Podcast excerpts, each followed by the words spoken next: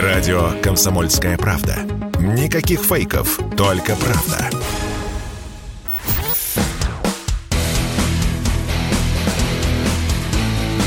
Программа с непримиримой позицией.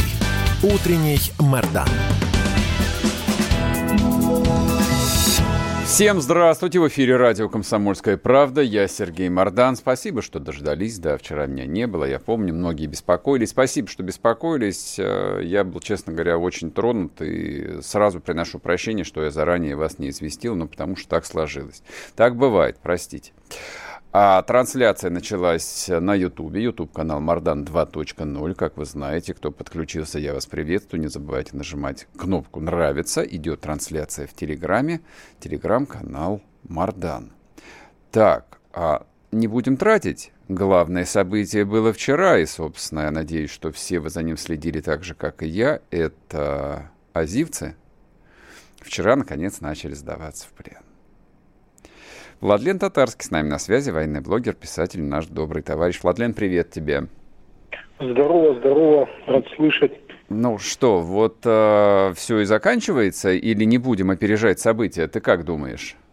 Пока что, в общем, ну, вчера у вроде... У нас я в Мариуполе прош... все закончилось ага. уже, по сути. Ну, то есть они, я чуть тебя поправлю, они начали сдаваться позавчера, э, вышли первые люди с ранеными на носилках, ага. И они их несли, и те, кто там нес, тоже сдался, и были, собственно, оговорены все этапы сдачи. Дело в том, что там столько их сидит, что если они выйдут, э, я не знаю, тут автобусов не хватит их по СИЗО развозить. Они выходят планомерно. А почему еще планомерно? Потому что там какие-то э, трупы заминированы, э, есть раненые под завалами, они их там разбирают, достают под завалов. И, короче, такой план, план тысячи человек в день должно сдаться. Uh-huh. А, их там больше двух вроде как говорили сначала 2200, потом уже оказалось две с половиной тысячи. Я не удивлюсь, если потом еще больше их там будет. Ну, в общем, у них там организация сейчас э, хромает с этим делом, поэтому вышло вот до до, до ночи, да, до того, как солнце сядет, э, потом прекращается всякое движение. В общем, вышло меньше тысячи человек. Ну, достаточно, я не знаю количество точное, но вышло много людей, их там целый день эти автобусы, короче, ездили одни на Еленовку, одни сразу на, на э, Таганрог и Ростов. Ну, в общем, как там их, э, как там, какая там градация, кого куда возить, я не знаю. Но вот это целый день, вот это все происходит, сдача целый день.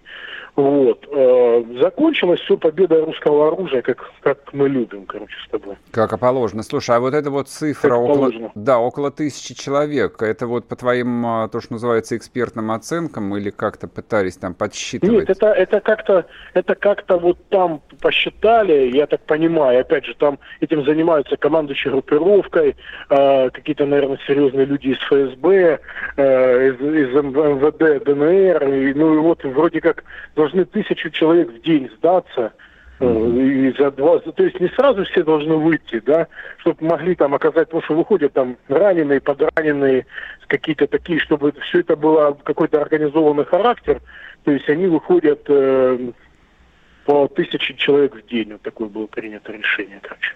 То есть я так понимаю, что, соответственно, сегодня оно все должно уже было бы или должно будет там, продолжиться. Вот время 8.06 по Москве. Да, да, уже да. Два, там три да, часа, как да, уже встало да. солнце, поэтому, в общем, э, их там принимают. Да, да. да. Вот. Но я вот сейчас э, попозже схожу в штаб, уточню, что там началось, не началось, но, по крайней мере, все как бы тихо, спокойно, никаких там то тревог нет. Ну, да, сдаются. Они же как? Выполняют приказ своего верховного главнокомандующего. Они же дисциплинированные солдаты, как он преподнес командир полка. И вот нам, значит, наш верховный главнокомандующий приказал сдаться. Вот. Ну и вот они, пожалуйста, как дисциплинированные арийцы сдаются в плен.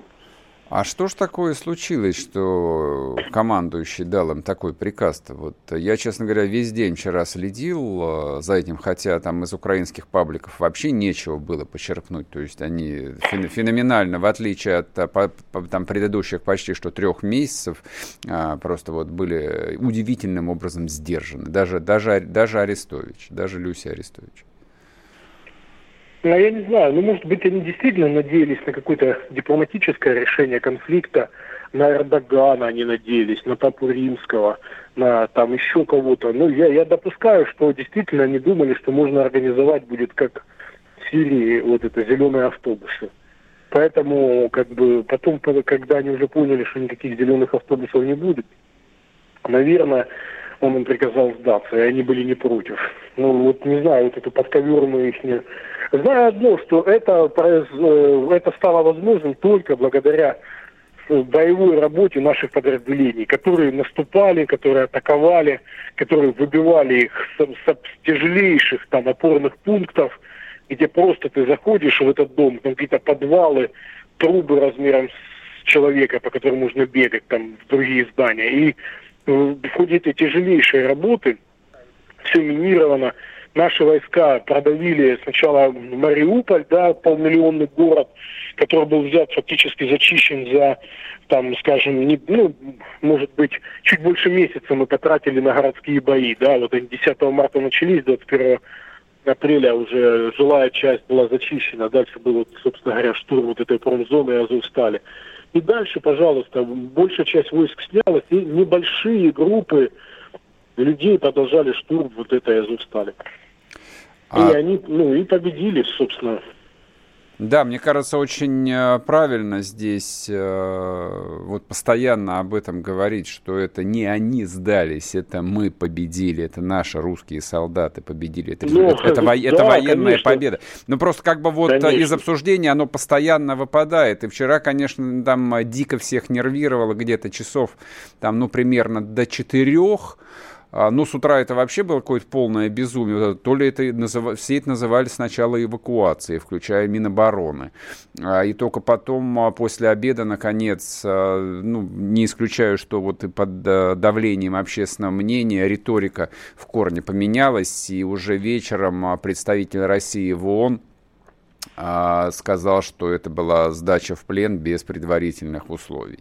И, и, кстати, тоже ближе к вечеру поменялась терминология и западных СМИ, которые тоже поначалу писали о вывозе, об эвакуации, ну а потом, а, ну, Рейтер, по крайней мере, стал употреблять термин именно сдавшиеся в плен. Уж не знаю, поддержали ли его там всякие Нью-Йорк Таймс и прочие, сегодня еще утром не смотрел.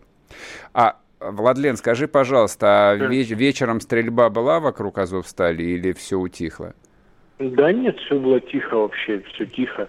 Э, это самое. Да, вот это хороший акцент. Я просто, мы с тобой давай обратим внимание на то, что стопроцентная победа русского оружия, сдача в плен огромного количества самого мотивированного войска, там только азовцев было 800 человек, боеспособных, помимо раненых, то есть, э, и она была так очень плохо информационно обставлена, что у людей зародилось сомнение, вообще победа это или поражение. Может, ну там ходили слухи, что их хотят отдать. Ну, то есть, вот у нас все-таки это такой серьезный провал, да, это большой в информационном плане, в военном плане чистая победа, потому что просто так в плен никто не сдается, правильно? Вот воевали, воевали, взяли, сдались в плен. Нет, просто они ну, уже их добивали. И тут в информационном плане, правильно ты говоришь, полдня мне просто все выносили мозг тем, что а что же это творится, это предательство. Ну вот, вот вдумайся, да, то есть, ну как бы надо что-то с этим делать. Э, оказывается, просто Министерство обороны, вроде бы как, оно, они хотели первые показать кадры, э, то есть пленения э, ну, вот, украинских военных, а до этого ходили случаи, что их там выпускают, там везут на обмен. Нет, их вот как обычных пленных все снимают, экипировку, шмонают, давай там в автобус, погнали СИЗО, руки за спину, лицом стене, там все как, все как положено. Но вот какая-то вот все есть информационная недоработка и ее надо исправлять. Потому что ну, любая победа, тогда там, нам, ну, ведь э, победа, вот смотри, есть, это еще Лютвак где-то писал, за том, что э, идется параллельно война и психологическая, да, и Местник, и, и взятие какого-то населенного пункта, может, оно большого-то военного конкретно значения не имеет, но может дух упасть, да, вот всего народа может упасть, всего того, всех тех, кто сопротивляется, и они будут, потому что это является каким-то символом чего-то, да, поэтому ну, нам нужно вот в этом плане доработать. Военная победа, безусловно, стопроцентная военная победа русского оружия, вот как-то неудачно была значит, оформлено в целом в информационном плане. Тебе не показалось, э, ну ты же тоже смотрел все эти видосы, которые появлялись э, в сети, что вот это вот подчеркнутая какая-то вот не военная жесткость, то есть не жестокость, я как бы вот хочу сделать на этом акцент, а не жесткость в том, как их принимали, она, в общем, ну как бы разрушает и некий все равно существующий стереотип, что такое сдача в плен. То есть выходят какие-то расслабленные, значит, люди такие вот, не напряженные, они ничего не боятся, то есть страха в глазах нет, их там аккуратно, в общем, как там обшлепывают. Ну, так, вот не могу сказать, что я так себе представлял а, по фильмам, по книгам сдачу в плен. Ну, просто есть же разные обстоятельства пленения, да. Если бы сейчас там мы кидали гранаты э, с тобой в подвал и давали туда очередь из пулемета, и там мы слышали крики «сдаемся», и оттуда выходили люди совсем другие. Сейчас а, ну, то есть важно также обстоятельства пленения. Uh-huh. Да, люди, да, они вышли, и там же вот был твой коллега, да, с комсомольской правды, прямо он пронырливо туда значит, э, пронырливо проник туда, короче. И вот просто вышли, вышли э, люди, которые разговаривают на русском языке, Владлен, один из двухшник. Да. Мы сейчас уйдем да. на новости, я тебя на минуту прерву, вернемся и продолжим. Не отключайся, пожалуйста. Владлен Татарский с нами по поводу вчерашней сдачи в плен азовцев. Утренний Мордан. Радио «Комсомольская правда». Мы быстрее телеграм-каналов.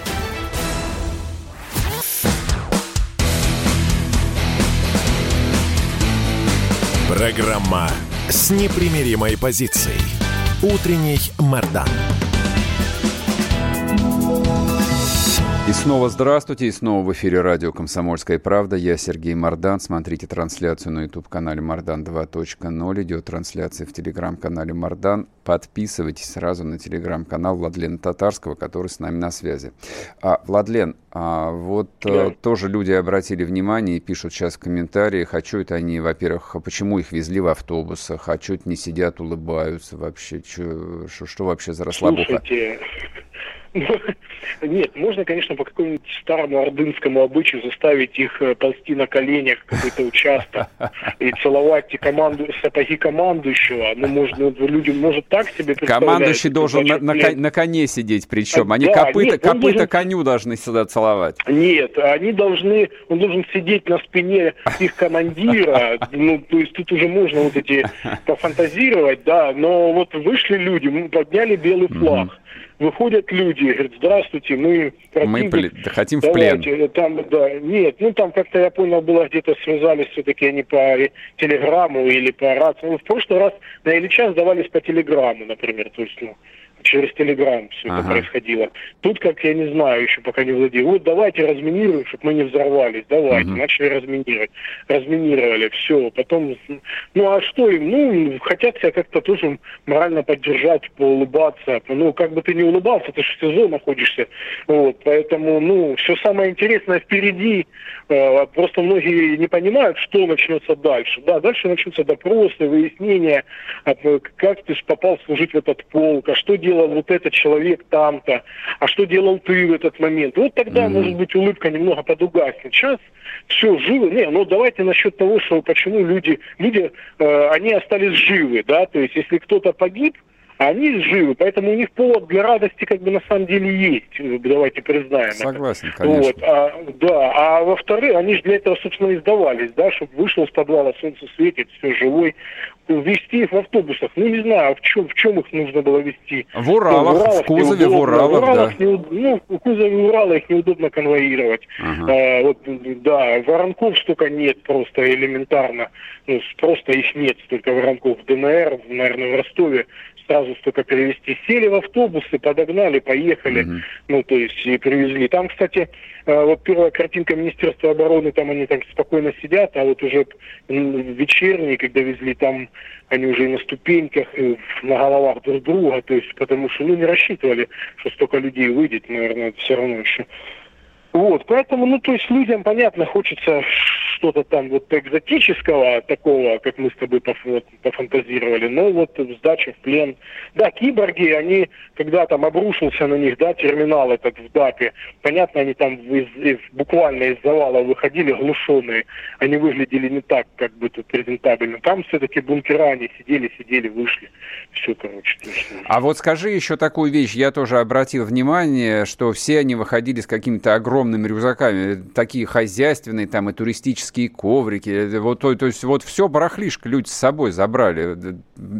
Это, это зачем? Это зачем? Объясни мне. То есть они ну, куда собрались? В поход, что ли? Это чисто, чисто украинская тема. А нужно все взять с собой, как больше, больше вот это вожделения. Ну, что, что-то пригодится там, что... что а им разрешили взять в автобусы это все барахло или нет? Я не знаю за не... автобусы, но я знаю, что там все, что можно по режиму содержания им будет иметь в СИЗО, там, например, там сменное белье, там комплекты одежды, понятно, им все оставят. Mm-hmm. Все, что по режиму содержания иметь не должны, их это изымут. Ну, это как бы все очень просто. Понятно. В общем, сегодня ждем, короче, продолжения всего этого entertainment а. Да, да, да. да. Да. Владлен, спасибо тебе огромное. Да, всего доброго. Все, до связи. Владлен Татарский был с нами из Мариуполя, вот где происходит э, самое, наверное, яркое да, да, наверное, я прав. Самое яркое событие вот э, всей этой э, истории под названием «Специальная военная операция» с первых дней. Вот, самое драматичное, самое долгожданное. Нет, это не имеет никакого отношения вот к той эйфории, ну, в которой мы все, естественно, находились там первую, наверное, неделю, когда ждали, что вот-вот еще вот чуть-чуть, и русские танки покатят по проспектам Харькова и Киева, все оказалось э, немножечко не так.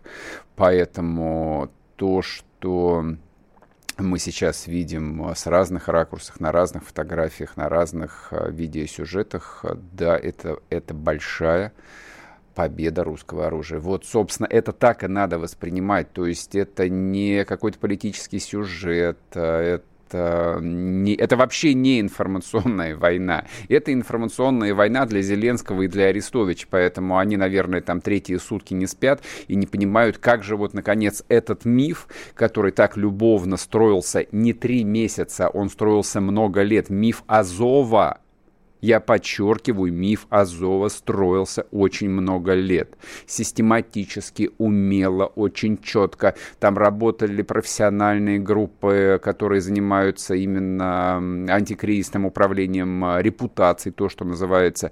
А, и у них это почти получилось. То есть они отмыли вот этого черного сатанинского кабеля, они отмыли практически до бела. И весь коллективный Запад, который вчера вот эти вот мрази, весь этот зал Канского кинофестиваля стоя аплодировали Зеленскому, они забыли о том, что полк Азов — это организация нацистов, неонацистов. То есть это не является вообще не секретом, этого никто там не скрывал. То есть вчера, да даже вчера, вот такой вот, ну, момент а, вроде бы уже и неважный, но мне он резанул глаза. А вот саперы, которые вышли разминировать дорогу для а, выходящих из бункеров Азовстали, а, саперы, собственно, полка Азов, то есть люди не парятся. У одного из этих, из этих солдат а, на груди шеврон а, дивизии «Мертвая голова». Очень узнаваемый логотип. У, драг, у другого шеврон дивизии СС «Галичина». Вот вы мне можете объяснять все, что угодно. Я хорошо знаю про историю, я хорошо понимаю про строительство национальных мифов. Я даже могу понять, почему они а, не бросают Бандеру как символ.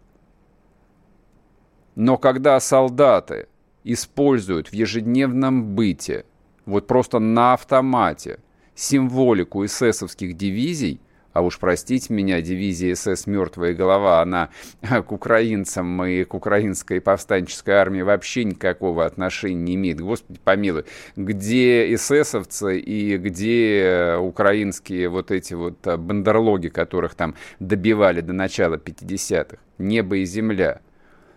Поэтому идеология, а, символика, исторический миф строится именно на германском нацизме.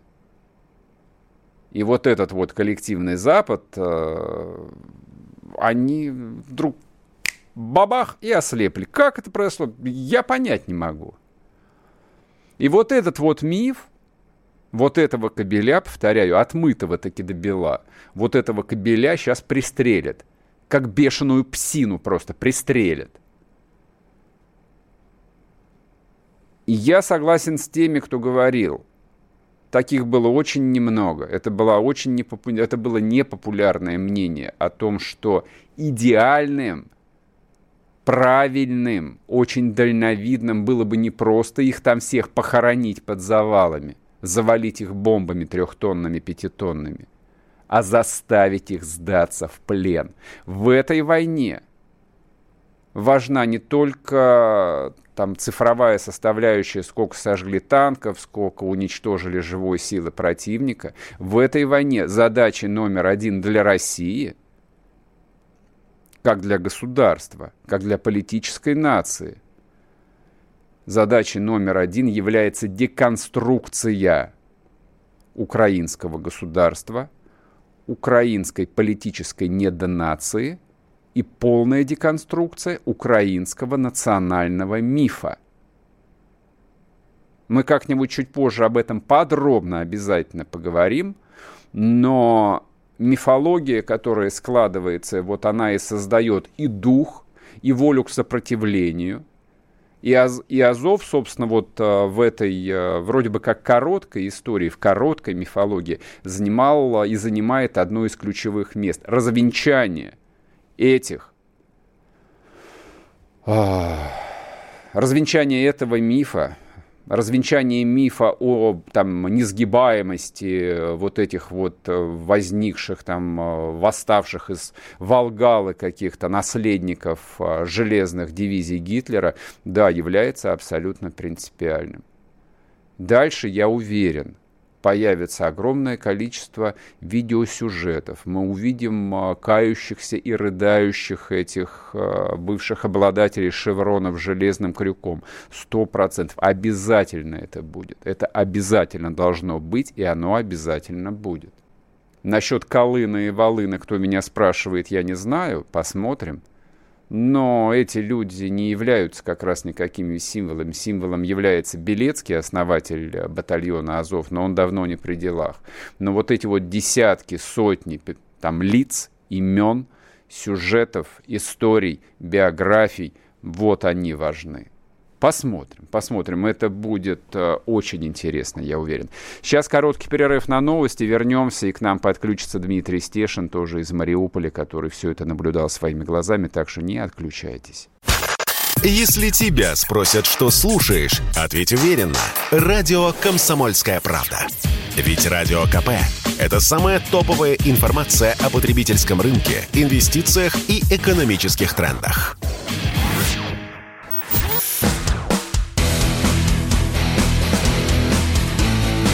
Программа с непримиримой позицией. Утренний Мордан. И снова здравствуйте, и снова в эфире радио «Комсомольская правда». Я Сергей Мордан, трансляция YouTube канал Мордан 2.0. Присоединяйтесь, подписывайтесь. Если уже включились в трансляцию, не забывайте нажимать «Нравится». Идет трансляция в Телеграме, на телеграм-канале Мордан. К нам присоединяется Дмитрий Стешин, специальный корреспондент комсомолки. Его телеграм-канал, если вы вдруг до сих пор еще не знаете, называется «Русский Тарантаст». Мои рекомендации, подписывайтесь. Дим, привет тебе. Да, доброе утро. Ну вот ты вчера своими глазами наблюдал а, эту, не побоюсь этого слова, историческую картину, вот и встречал а, и саперов изначально украинских. Я вот а, с чего хотел начать. Слушай, вот а эти люди, которые там не сняли даже шеврона эсэсовских дивизий, вот что, это отбитый мозг или это бравада своего рода? Как объяснить-то? Ты знаешь, я вот, вот у меня были, простите, да, а у меня э, включилось русское милосердие, ну, у меня-то ладно, там товарищ, который со мной работал, Влад, э, искалеченный на этой войне с 2014 года, да, э, бежавший из Полтавы летом 2014 потерявший все. Вот я боялся, что он их пристрелит. Я, я был готов у него на плечах повиснуть, mm-hmm. да, но вот у нас есть такая грань, за которые враг превращается в пленного и может рассчитывать на все наше сострадание. Ну, вот я тебе честно скажу, я вот к этому дурачку, у которого, кроме нашивы, у него еще весь рожок был магазин автоматный в Свастонах. Я к нему подошел, говорю, убери, говорю, проблемы будут. И он снял нашиву, его убрал этот магазин. Вот. Но фотографии и... остались, так что проблемы у него гарантированно да, да. будут все равно. Я надеюсь на это, по крайней мере. Да, я, я не могу понять их э, поведение. Они вели себя, я с ними несколько часов прообщался. Я говорил даже с основателем батальона Азов. Мы сидели там под этим мостом, у него позывной Аспид, да. Основатель, вот. подожди, Они... а как же Белецкий? А, ну, я так понимаю, что там э, он а, много выродился, отцов. Выродился, да, да, да, много отцов. Вот. Они вели себя совершенно спокойно. Вот. Такое впечатление, что они получили какие-то железные от нас гарантии. То есть они не вибрировали. А, а, ты, ты знаешь, ну, я уже говорил это в эфире, да, и я это слышал. Ну, не просто от ополченцев, а вот от вагнеровцев, людей, которые воевали очень много и долго, все последние там десятки лет, по-настоящему воевали. Не военные, а воюющие.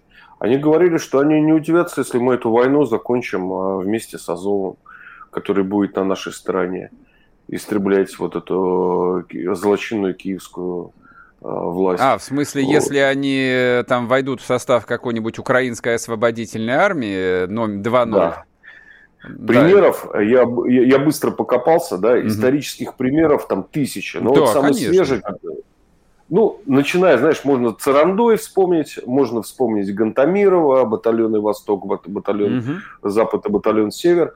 Можно вспомнить э, разделенную в 1939 году Польшу и армию Андерса, которая появилась 41 кажется, году э, зимой, причем не в самые лучшие годы для Советского Союза, да, эти люди, пленные польские офицеры, приняли решение, что значит, э, Германия, Третий Рейх для них большее зло, чем Советский Союз. Вот. Но обрати внимание, коли что вспомнил поляков, э, вот ну, с исторической точки зрения решение это оказалось все равно сомнительным. Вот, то есть, если, ну... бы, если, если бы их, э, как монголы в 13 веке, перебили бы сразу после победы, все, в общем, могло бы пойти немножечко по другому сценарию. А пошло оно так, как оно пошло. Вот, и случился... В каком году вводили военное положение в Польше? В 85-м, по-моему, в 83-м? Э, не, не, что-то как-то сразу после Олимпиады нам так нагадили. А, да. Слушай, ну, э, я понял, я, я говорил с переговорщиком, да, с человеком, который вел группу переговоров. Он прекрасно знал тех, кто к нему вышли mm-hmm. с Азовстали. Ну, они не обнимались, но руки пожимали. Мы mm-hmm. вот с Владом, моим товарищем ополченцем, Влад сказал, что для него был, была нравственная ломка, значит, уходя вот с ними, там, попрощавшись, да, всего хорошего, вот пожать ему руки. Мы не стали руки пожимать, мы так попятились, повернулись и ушли. Mm-hmm. Вот он э, объяснил, на, на что их зацепили, на какую деталь, э, на какое тонкое место нашли в их обороне. Им объяснили, да, они и сами поняли, что для Киева им Киеву нужны мертвые герои. Вот. А живые герои Азовстали ему не нужны совершенно. Чтобы они приехали, понимаешь, в Киев, начали митинговать, спрашивать, значит, а почему, э, где была деблокада. Они очень долго верили, что их деблокируют рано или поздно. Это они, они говорили верили, тебе вчера. Да, да, они верили, что их хотя бы там по воздушному мосту будут как-то снабжать, ничего подобного. Вот. И там же не только Азов сидел, там сидела береговая охрана, там сидели МЧСники, например, СБУшники сидели, а, пограничники сидели Мариупольского погранотряда, такая вот сборная солянка, да. Но у Азова были больше всего потери, да, не знаю, уцелел ли его костяк, вот. Но вот этот отец-основатель Азова, э, это было позавчера еще, да, не, не вчера я с ними общался. Э, он сказал, что пока а, значит, батальон Азов занимает э, боевые позиции на тот момент. То есть вот э, на, по состоянию на вчерашнее утро, на, когда на, разминировали... На, на, на, это было позавчера. А, это было позавчера. Так, а да, по состоянию да. на вчерашнее, а, ну на вчерашний на вчера... вечер какой статус? Официальной информации нет, но а, у меня нет. есть ощущение, что... Да, как, что ты, как ты думаешь? Все, что вышли все. Возможно, десяток каких-то, значит, отморозков там э, либо застрелились, э, либо собираются погибнуть в бою. Вот про Калину этот Аспид мне сказал, что это пресс-офицер, говорящая голова, он mm-hmm. ничем не командовал, ни за что не отвечал, он говорил то, что ему скажут. Но он для нас, да, вот в нашем медийном, бессознательном, коллективном, главный выживраг, да, получается. Его нам пока не предъявили. А что, говорят, э, сдался он в плен или нет? Ну, вот эти вот Колына, Волына и Редис. Неиз... Неизвестно. То же самое неизвестно про западных каких-то советников и офицеров. Ну, с западными ну, советниками-то понятно, что их сразу под белые руки приняли и, видимо, повезли в Москву обрабатывать, а вот с этими медийными персонажами, да, логич, логично было бы их предъявить общественному мнению. Вот, коль уж так сложилось, коль действительно его сделали пресс-офицером, а, там лицом всей этой компании, наверное, дальше и нужно его использовать в том же виде. А... Ну, будем надеяться. Ну, ты, ты видишь пока, а, как все Дим, сейчас уйдем а, на короткий перерыв на новости. На одну минуту не отключайся, пожалуйста. Потом продолжим. Дмитрий Стешин, специальный корреспондент «Комсомольской правды» очевидец, собственно, вчерашней вот этой исторической сдачи в плен на сидельцев на Азовстале. Так что не уходите, продолжим. Радио «Комсомольская правда». Никаких фейков, только правда.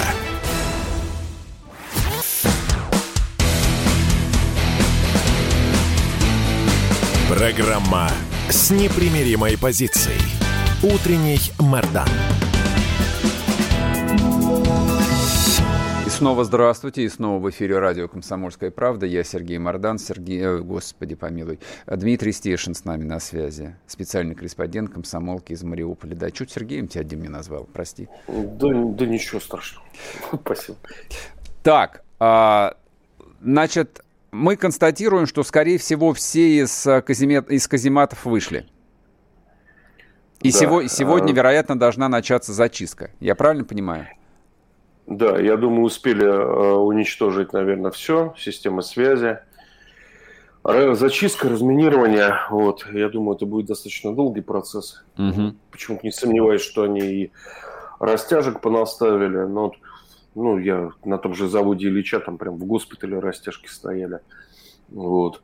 Попробовали, наверное, уничтожить весь компромат, который был. Но тот же самый завод Ильича, да, показал я, залезаю в ящик от инструментов, от Хаммера, да, угу. а, с документацией 501, 501 батальона морской пехоты. И вот, вот не поверишь, знаешь, вот это было бинго, вот он набит плотно папками, и первую папку, которую я выдергиваю, на ней на обложке огромная наклейка красочная с надписью «Дави русню», и, собственно, морпех вот давит красиво эту русню, там, значит, выдавливает из нее там кровь и кишки. Угу. И это на минуточку папка с официальной документацией батальона, там внутри подшиты копии указов министра, министра обороны Украины там и так далее и прочие бумажки, понимаешь сознание у людей какое. Ну, можешь себе представить такое в российской армии? Нет, не могу. Вообще не могу, честно они говоря. Либо, они либо дебилы.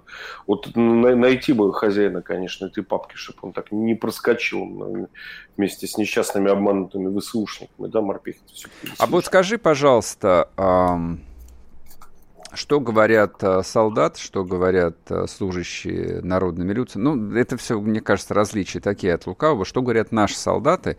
А есть ли разница для них между вот этим пресловутым э, медийным Азовом и просто, просто, просто ВСУшниками? Вот они различают их или нет? Практически нет. Я вот, ты знаешь, мы сидели вот на позициях, да, с нашими бойцами, мимо нас прошла вот эта очередная, там, вторая, что ли, партия пленных с носилками, да, я говорю, ну, ребят, как вам вообще то, что вы сейчас увидели? Они говорят, мы боимся одного, что их как-то обменяют, вот, отправят обратно на Украину. Угу. Я говорю, а как, а как надо правильно расстрелять, что ли? Они говорят, нет, они должны здесь пахать, 10-15 лет, пока они не восстановят все, что разрушили. Ну, вот такое мнение вот человека, который, вот, который штурмовал вот это здание еще там два дня назад, да, в котором мы сидели прям под стенами завода, в которого там гибли товарищи. Мне вчера написала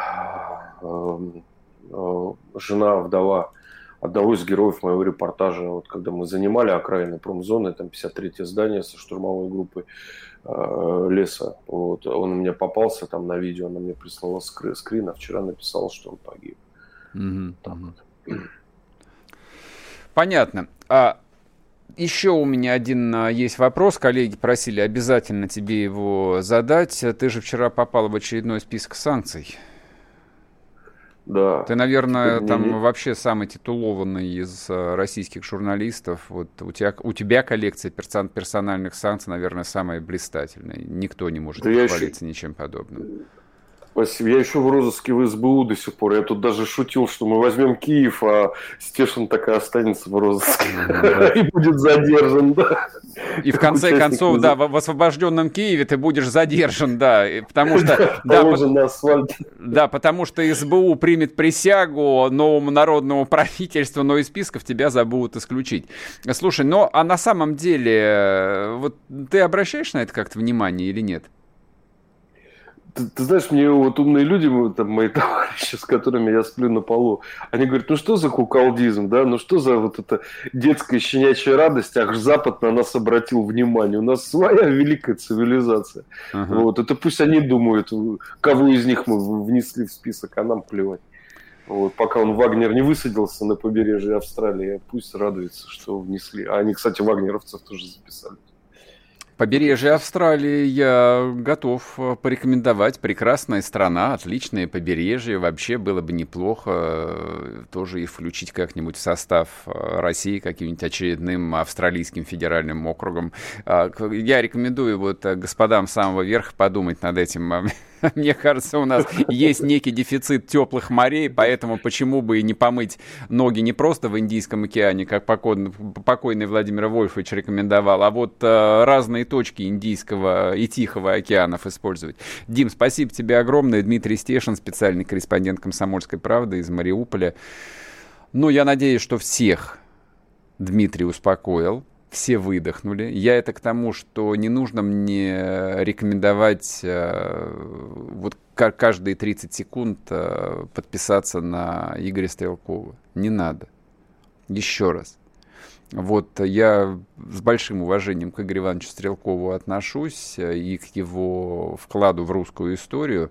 Вот, но в нынешней компании, во-первых, нынешней военной компании, а, он не участвует, а ему очевидным образом очень хотелось бы, конечно, там в любом, ну, достойном статусе участвовать в этой войне, вот, но его участие в информационной кампании мне не нравится, мне оно там представляется контрпродуктивным, не то что непродуктивным, а контрпродуктивным. Поэтому тратить свое время и собственную нервную систему вот на выражение этой бесконечной и тяжелой формы депрессии не испытываю никакого желания. Поэтому вот вам а, взгляд очевидцев. Вот Стешин, тем более, был одним из первых людей, которые не просто там первые партии этих пленных с Азовстали видел, он разговаривал с саперами, которые еще вышли до пленных, которые разминировали дорогу, по которой, значит, вот эти э, украинские солдаты должны были выходить. Вот вам взгляд человека, который все видел своими глазами и знает, как это все происходило. Мне кажется, это самое ценное вот э, в этой такой неоднозначной ситуации. А что касается того, что будет дальше э, со всеми этими людьми, да, все будет нормально. Вот. Э, мы, конечно, плохо умеем в пропаганду, мы плохо умеем действительно в информационную войну. Надо сказать, что наша армия, наши солдаты учатся гораздо быстрее по сравнению с теми, кто сидит в тылу. Вот, те, кто сидят в тылу, ну, у них тут много обстоятельств, много дел, много планов, а люди не умеют, не хотят их менять, люди продолжают двигаться, в общем, по той колею, которой, как им кажется, они вырыли давным-давно и чего ради из нее там куда-то выпрыгивать. Поэтому, ну, поэтому так, есть некоторое количество вопросов, но я убежден, что жизнь все расставит на свои места. Еще из важного с Украины, о чем коротко нужно сказать, значит, был вчера восхитительный ракетный удар по Черниговской области, где находится центр подготовки сухопутных войск. Я сейчас постараюсь найти для вас название этого центра. Так, извините, что подвис. Нет, не подвис, вот он я. Значит, 169-й учебный центр сухопутных сил ВСУ Черниговской области. Там, а, насколько я а, выяснил, а, крылатыми ракетами долбанули по четырем казармам, где, собственно, готовили, готовили именно части для Восточного фронта. По данным неофициальным, но вполне достоверным, там вчера похоронили порядка 300 ВСУшников, но это не считая раненых. Раненых, говорят, более 500 человек. Ну, в общем, как говорят военные, это Николаев 2.0. Помните, как по Николаевской ОГА прилетела? Там сначала Ким э, шутила, потом выяснилось, что более 200 человек там и похоронили под завалами тербатовцев. Вот вам еще одна история. Ну и плюс под гуляй полем, да.